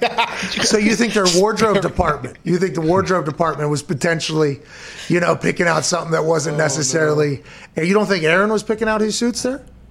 I mean, maybe he was. I don't know. Maybe he was just too dialed in and focused on the game and didn't care about what he wore. Oh, so you're saying you hated how he looked? Mm-hmm. No, I didn't. But Hey, that look- picture, it's great. It's a great suit. It looks good. Biggest backtrack I of want all let you time. know. As soon as I saw him yesterday and I took a picture and I posted it, the amount of people that were like, just, oh, is that the most handsome fucking guy on earth right there? And now you're just like, ah, dressed like a Nice suit. suit. Nice suit, I guess. I'm not trying to make it a thing that I'm killing it what he is wearing. Oh, yeah. Sounds like it. Yeah. Sounds And by the like way, it. this isn't our thing. This is your thing. Okay, this isn't our. We did. Not my thing. Say sorry. Absolutely not my thing. But Okay. I did Yeah, pick Baylor to win, so I probably won the, the the NCAA tournament that I was in with you. All right, okay. Are you trying to pivot away from uh, that conversation? I respect it. We would want to see Aaron host Jeopardy, though, is what we're saying. Football yesterday, he's still in the same place he was last Hey, year. even if hold on though, Pat. Even if even if he doesn't do it while he's currently playing, won't it still be there when he's done? I don't know. See, that's one of those things where you don't know if it'll be open, right? At some point, like you, you don't. That's one of those. I think there's only a few of those jobs where you don't know where it'll be open. You know, I, I just and someone would have to, someone would just have to come and run away with it and be like, okay, yeah, this is our next host. Yeah, Aaron, whenever he is done playing, I don't know if this person is still doing as well. LeVar maybe Burton. you're not. Everybody's saying LeVar Burton, the guy from uh, Reading Reading Rainbow. Rainbow. Yeah. They're saying I'm sure he's. I bet he's great. I'm sure he is. Yeah, he Has he hasn't done done it? it. Has he done it yet? Though I have, I didn't watch until Aaron. AJ, what did you do? Did you take a cynical vacation? Like did you get baptized in uh, in in pessimism whenever you what were do you on? mean? I'm I'm dead serious. LeVar Burton. I grew up with that dude in Reading Rainbow. I'm, has he hosted yet? Have we seen him yet? We have not. No. Okay, then I I think he's going to do very well. Now I, Oh, okay, dude. We think I don't will know what you're thinking. You're kids. All right, it doesn't. We think Levar is going to do fantastic as well. It just if Aaron's going to get that gig, I'm not sure it's one of those ones you can kick down the road three, four years. I don't know if that it'll be open then, but I am enjoying this two week thing, and I like the fact that he found something he's in love with because it, even if it doesn't work out, now he knows he can host a show, mm-hmm. which is good news for everybody. That's not an easy show to host, you know. Absolutely not. Did he say how long it took to film each episode? He did say there was a couple rethrows and things like that, I guess, but we did not get an exact time. I think because there's a writers' meeting in the morning. I assume that's when the questions are, are gone through and everything like that. But he has said there was a couple extra throws. I don't know how long the day was. And though. he did say that as he did it a couple more times, there were fewer and fewer of those. So I assume by the end it was kind of you know just a well-oiled machine. Yeah. Hey, his, his hair did look good. He did not. We commented about how there was probably a conversation about whether or not he cuts his hair, right? And is this a potential situation that would make you cut your hair when you're this invested in growing your hair? It takes a long time to grow your hair. There are a lot of stages you have to get through to get to a stage of length of hair that is acceptable to be seen in public with. There is a lot of different situations when growing your hair out where it is a tough thing to deal with.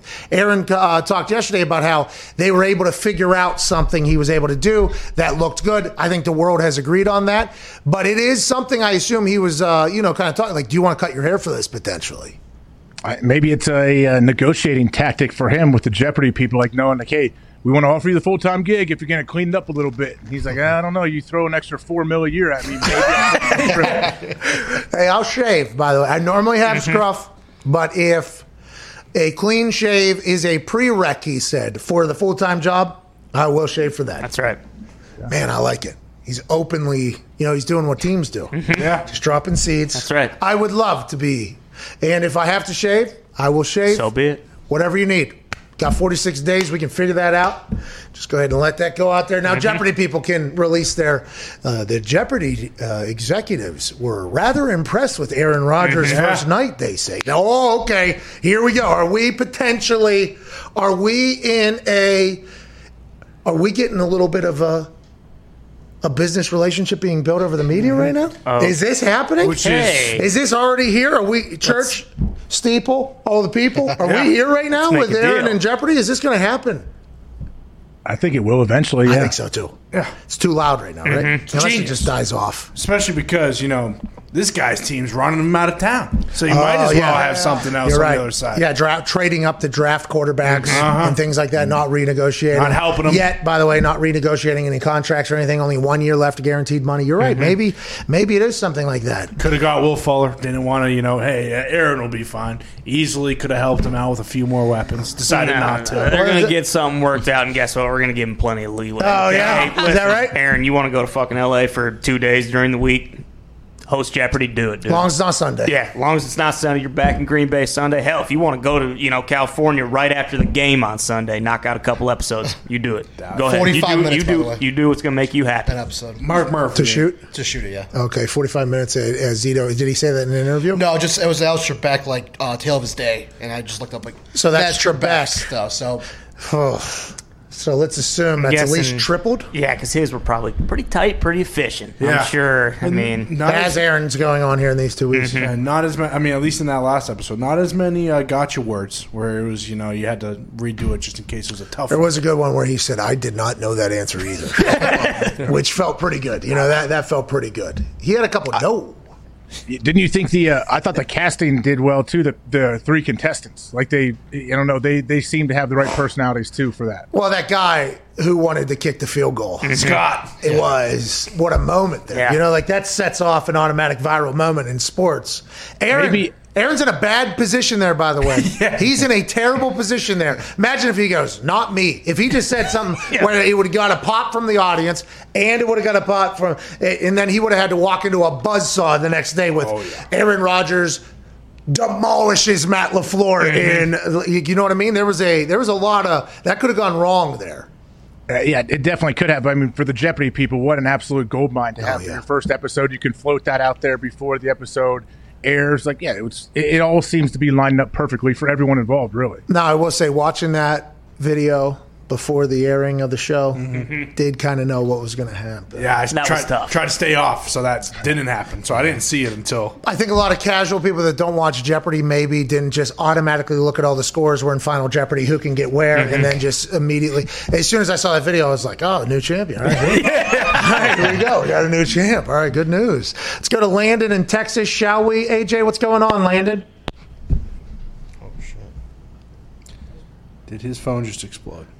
He hung up for just sure. hit a power Samsung. transformer. AJ, where'd you go uh, on vacation to? Uh, down to Florida, I got to see uh, my brother-in-law and his kids and hang out there for a few days. You saw Brady Quinn. Whoa. Yeah, Oh my God, dude! How was he? He- he's awesome. Brady like set our itineraries each day. He has three little girls, and we, yeah, it was great. man. We got to go have some fun. What did he get on the Goldman test? Hey, yeah. What did he get on the Goldman test? I don't know if you learned about that. We just learned about that recently. But is Brady Quinn the most diligent human of all time? Feels like that from looking outside in. Yeah, he might be, especially when it comes to kids. Yeah, like dinner. He schedules dinner at five o'clock because we know kids go crazy and they they got to get to bed. Like Brady thinks everything out, and then I go in his garage. We didn't stay with him. We stayed in the hotel, but we were with him every day. He's got his infrared sauna set up right next to his cold tub in his in his uh, garage weight room. Like he has everything all all ready to go down there. By the way, he's like a sculpture, right? Yeah. Brady Quinn is a sculpture. Yeah, yeah. He's a he's an impressive looking human. Yeah. Yeah, I would assume all those things to be accurate. What you just said, by the way, I can't believe you don't have a plunge cold pool in your house. No, I just gotta. I'm like I just gotta take cold showers, man. Like like the rest of the people. You do. Hey, you do the Wim Hof. I don't do that. I don't do those movements. But yeah, I'll end my.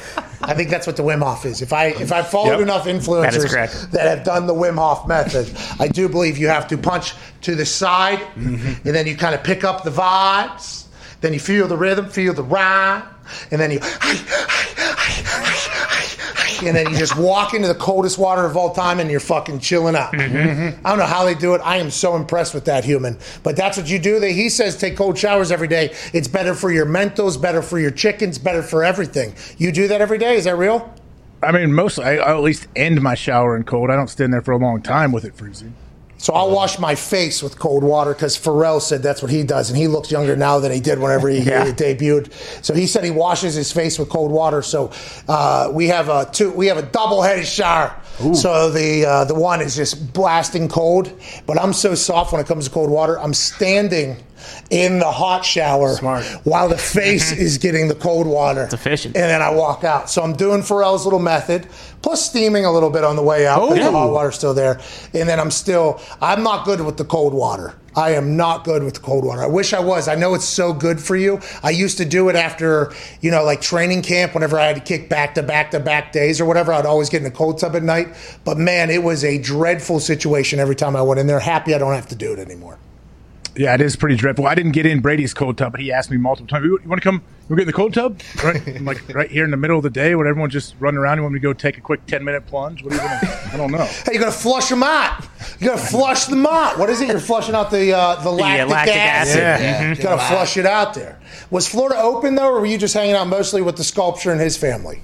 Uh, we were just with his family and around to his little like spots that he goes to, but it was it's pretty much. I mean, I don't want to say open. People were in masks and we were inside, and yeah, it was. It wasn't like the Wild West like people make it out to be. Yesterday, dude, Texas, forty thou. Man. it this hey, Ranger Stadium. I don't know what it's called. I don't know who has the naming rights of it. Packed out. Looked like you were watching a movie of what it was supposed to be like back in the day when baseball was at an all-time high. Eh, there, we have a video. It's from Sam Gannon. Mm-hmm. Sam Gannon, Gannon, at Sam Gannon 87. This is from yesterday. Packed Park, first full attended oh, stadium since Uncle COVID's release on America, where it ran wild, brother. Mm-hmm. We had seen clips from Australia and New Zealand where stadiums were getting filled up in certain places. We had seen stadiums partially filled just yesterday in the same world we're all living in right now, in the same country we're all living in right now, down in Texas, packed stadium. Now we all anxiously await to see whether or not they all die or not. Mm-hmm. Let's hope that they don't. This is a big sign for what America is potentially going to be here over the next couple months. Good luck to everybody down there. I'm excited you guys went to that game. I would have never. but I'm excited you guys did. That was a pretty cool thing to see, to be honest. But didn't you? I saw something where either the owner or GM said that's probably the last sellout they're going to have. They're not going to do that anymore. Yeah, a lot of people are buying. Oh, they're not doing it because Whoa. protocols. I was thinking a lot of people were just going to that game so they could say they were a part mm-hmm. of the first fully attended game post COVID or whatever in the United States. I assume it was like, um, you know, it was like a, a, a, a memory, a nostalgia ticket was also probably going off as opposed to just the Ranger game. But are you saying that they're not deciding? Gumpy has an update. It was half empty by the fourth inning, and they were booing the Rangers. Yeah, the team stinks, so that is really going to hurt. So the but- only people that weren't happy about yesterday down in Texas that were in that stadium were the Rangers. Yes. Okay, because they were getting because they were getting booed out of their own stadium. It was full. Hey, by the way, that's what happens with full stadiums. Okay, the energy is going to be back. Okay, mm-hmm. maybe a little bit more adrenaline. Maybe you're going to be, but you're also potentially going to get broken by some stooge that paid some money for a ticket. Yeah. Whenever he and his buddies, forty thousand deep, all decide to tell you, you fucking suck, dude. and it's just one sound. Sounds like a cow, but it hurts so much. What an obnoxious sound to have to hear, and just all these people hate me right now. What a moment. Who threw the first pitch? George W. Uh, I think it was frontline workers, I oh. believe. That would have been a great comeback. Definitely wasn't Fouch. Fouch, you know, maybe. I mean, Fouch is pretty against this this stadium down in Texas. I do believe it. It does feel like if you watch any coverage of this, we're potentially in two very different countries with Texas and Florida and everybody else that's happening.